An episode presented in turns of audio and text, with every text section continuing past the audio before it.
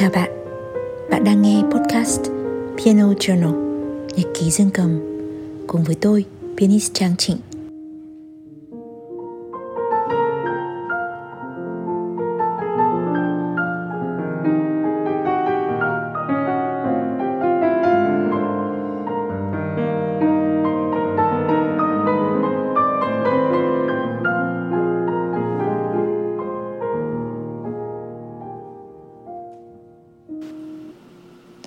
Đây là series podcast nhỏ mà tôi làm tặng cho những người bạn Sài Gòn trong những ngày tháng giãn cách xã hội khó khăn này.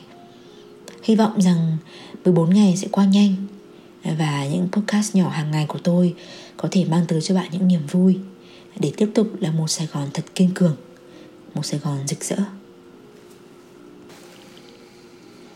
Bạn hãy nhìn vào ký hiệu trên hình bìa của podcast ngày hôm nay. Đây là một dấu lặng trong âm nhạc Hôm nay thì thành phố Hồ Chí Minh cũng bước vào ngày giãn cách đầu tiên. Tôi đoán là nếu nhìn ra đường, bạn sẽ thấy nó khá vắng lặng.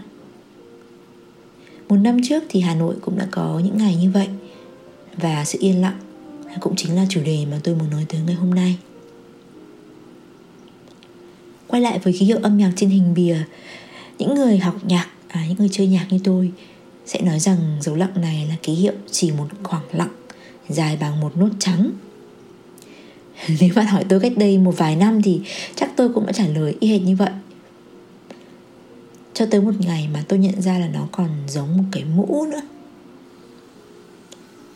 Nó làm tôi nhớ đến bức họa ở trong phần mở đầu của hoàng tử bé cuốn sách mà tôi rất là yêu thích. Uh, ông cũng vẽ một cái mũ hoặc là trông như một cái mũ. Và ông kể rằng khi mà đem bức họa đầu tiên của cuộc đời này cho người lớn xem á, thì họ khăng khăng cho rằng là nó chỉ có thể là một cái mũ mà thôi. Nó không thể là một thứ gì khác. Nó không đặc biệt cho lắm. Điều này thì làm cho ông rất thất vọng bởi vì đối với ông ấy thì nó không phải là một cái mũ. À, nó cũng không phải là một thứ à, bình thường mà nó là một bức họa có khả năng gây khiếp sợ. Đó là một bức họa về cảnh một con voi rất là to bị một con chăn nuốt trọn trong bụng. Kể từ đó thì ông thôi không vẽ nữa và cứ thế thì ông dần trở thành một người lớn, quan tâm tới những cái con số, những sự đong đếm và sự bận rộn. Mãi cho tới khi mà ông gặp được hoàng tử bé, người đã nhắc cho ông nhớ rằng là cách tốt nhất để vẽ một con cừu, có khi lại là việc vẽ một chiếc hộp với ba lỗ tròn, thì ông mới lại được sống trên thế giới ấy. Thế giới nào ạ? Thế giới kỳ diệu của những ai còn là trẻ con.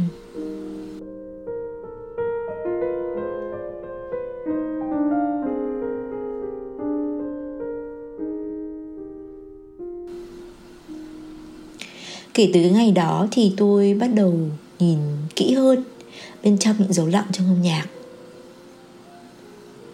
Liệu rằng trong những dấu lặng của âm nhạc đó cũng có một con voi hay là một con chăn, một khu vườn một tiếng thở dài. Một lâu đài xây trên cát hay không?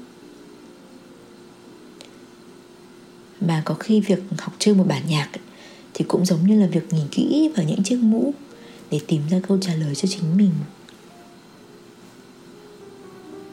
Những người nhạc công như tôi dành cả đời nhìn vào các ký hiệu đen, tròn móc đơn, chấm giật giống như những người lớn khác thì tôi cũng bận rộn với rất là nhiều ký hiệu nốt nhạc nối đuôi nhau. Ngày qua ngày những dấu lặng đôi khi cũng chỉ làm nhiệm vụ khô cằn của một hơi thở một giấc ngủ tạm lấy sức. Một vài ngày nghỉ hiếm hoi để rồi à, lại mải mê với những ngày tiếp sau những nốt nhạc tiếp sau. Tôi nhận ra lý do vì sao mà picasso nói rằng mọi đứa trẻ đều là nghệ sĩ thì ra để để trở thành một người nghệ sĩ thì không chỉ cần khả năng điều khiển 10 ngón tay. Người nghệ sĩ còn cần phải nhìn thấy những thứ bên trong của cái mũ. Hay nói cách khác là tôi cần phải biết chìm đắm trong những dấu lặng bằng một cách kỳ diệu nào đó thì chúng sẽ giúp tôi nhìn thấy những thứ mà với nhịp sống hối hả của người lớn, tôi sẽ chẳng thể nào nhìn thấy được. Cũng từ cái ngày hôm đó thì tôi dành nhiều thời gian hơn cho cái mũ. Dần dần thì tôi bắt đầu nhìn thấy lờ mờ. Mỗi lúc một rõ hơn. À, với một niềm vui, một niềm hân hoan rất là khó diễn tả. Bởi vì bên trong một dấu lặng là cả một thế giới hoàn toàn khác. Trong tiếng anh thì những dấu lặng này à, còn được gọi là rest hay là nghỉ ngơi. Mỗi một nốt nhạc thì đều có những màu sắc và tính chất khác nhau điều này là điều hiển nhiên. Và tôi cũng đã nghĩ là cũng hiển nhiên không kém rằng các dấu lặng thì chỉ đơn thuần là những phút nghỉ ngơi giữa những rung động của âm thanh mà thôi. Nói một cách khác là chúng rất là quan trọng, nhưng mà chúng không có cá tính hay là ý nghĩa riêng biệt. Tai tôi có thể nhận ra hai âm thanh à, phân biệt chúng. Chúng là nốt son hay là nốt đô chẳng hạn. Chúng mạnh hay chúng nhẹ chẳng hạn nhưng làm sao mà phân biệt được giữa hai sự im lặng? Cũng giống như là mắt của tôi vậy. Chỉ có thể phân biệt được màu đỏ và màu xanh thôi chứ. Làm sao mà phân biệt được bóng đêm và bóng đêm?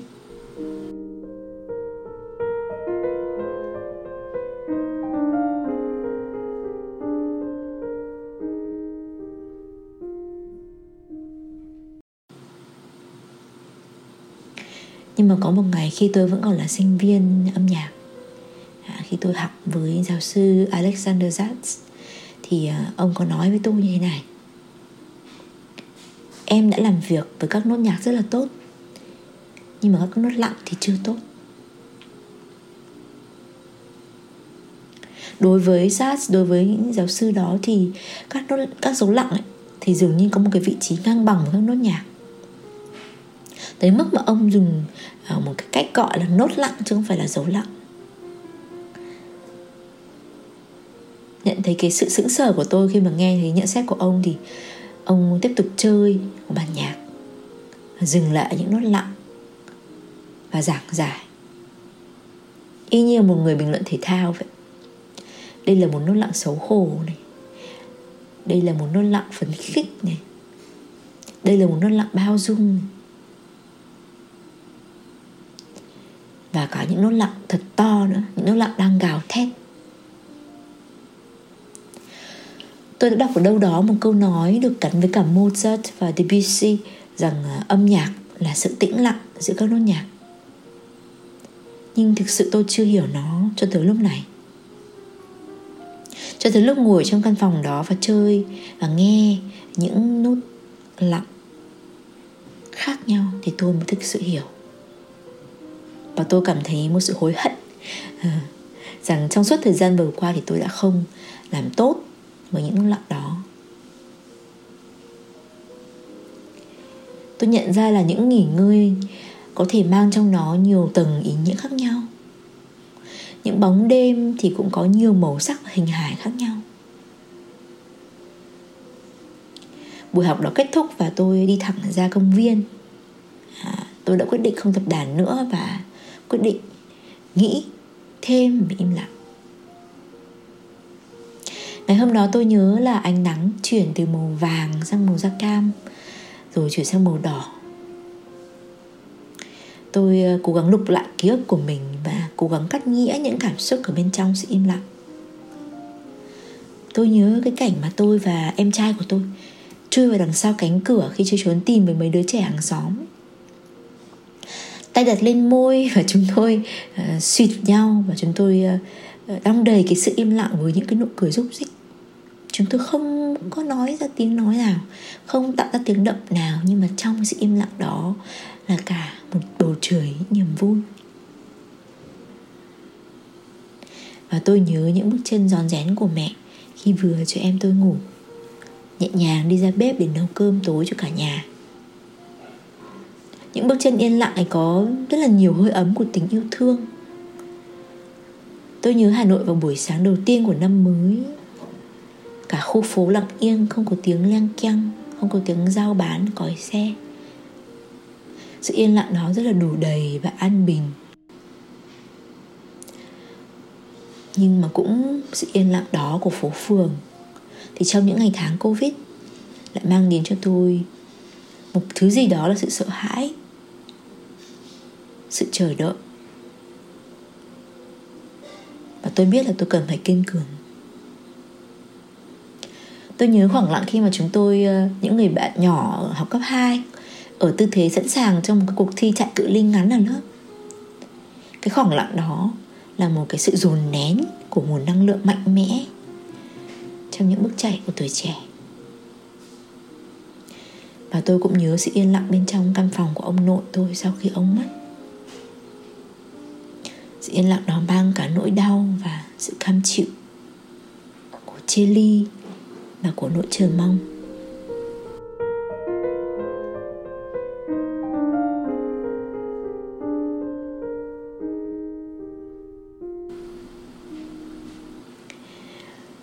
Ngày hôm đó thì tôi nhắm mắt lại để sự yên lặng và bóng đêm của một ngày đầu đông thấm dần vào cơ thể tôi. Cho tới tận lúc ấy thì tôi mới biết rằng sự im lặng cũng là một âm thanh. Tôi nhận ra những cái cung bậc cảm xúc ở bên trong các nốt lặng và tôi cảm thấy hạnh phúc. Tôi nhận ra đó là âm nhạc. Âm nhạc không chỉ là hàng ngàn âm thanh của các nốt nhạc. Nó nằm ở sâu hơn, ở phía dưới với những cái lý lẽ và cảm xúc màu sắc năng lượng mà có lẽ là tôi phải nhắm mắt lại mới nhìn thấy ngày hôm sau như một định mệnh thì tôi đọc được câu này trong cuốn truyện gối đầu giường của mình cuốn truyện hoàng tử bé mắt thường thì làm sao thấy được những điều cốt yếu? Người ta chỉ nhìn thấy rõ bằng trái tim. Tai thường thì làm sao nghe được những điều cốt yếu? Người ta chỉ nghe thấy rõ bằng trái tim. Những ngày giãn cách này, có lẽ bạn sẽ có một khoảng lặng mới. Không biết là bạn sẽ tìm thấy những gì ở trong khoảng lặng đó. Nhưng tôi chúc bạn bình an để tiếp tục kiên cường. Khoảng lặng sẽ đi qua thôi. Và ngay cả khoảng lặng cũng có thể đẹp theo cách của nó. Xin gửi tặng bạn à, bản nhạc Gymnopathy một bản nhạc mà tôi nghĩ rằng có lẽ sẽ rất hợp để chúng ta cùng suy nghĩ về sự im lặng.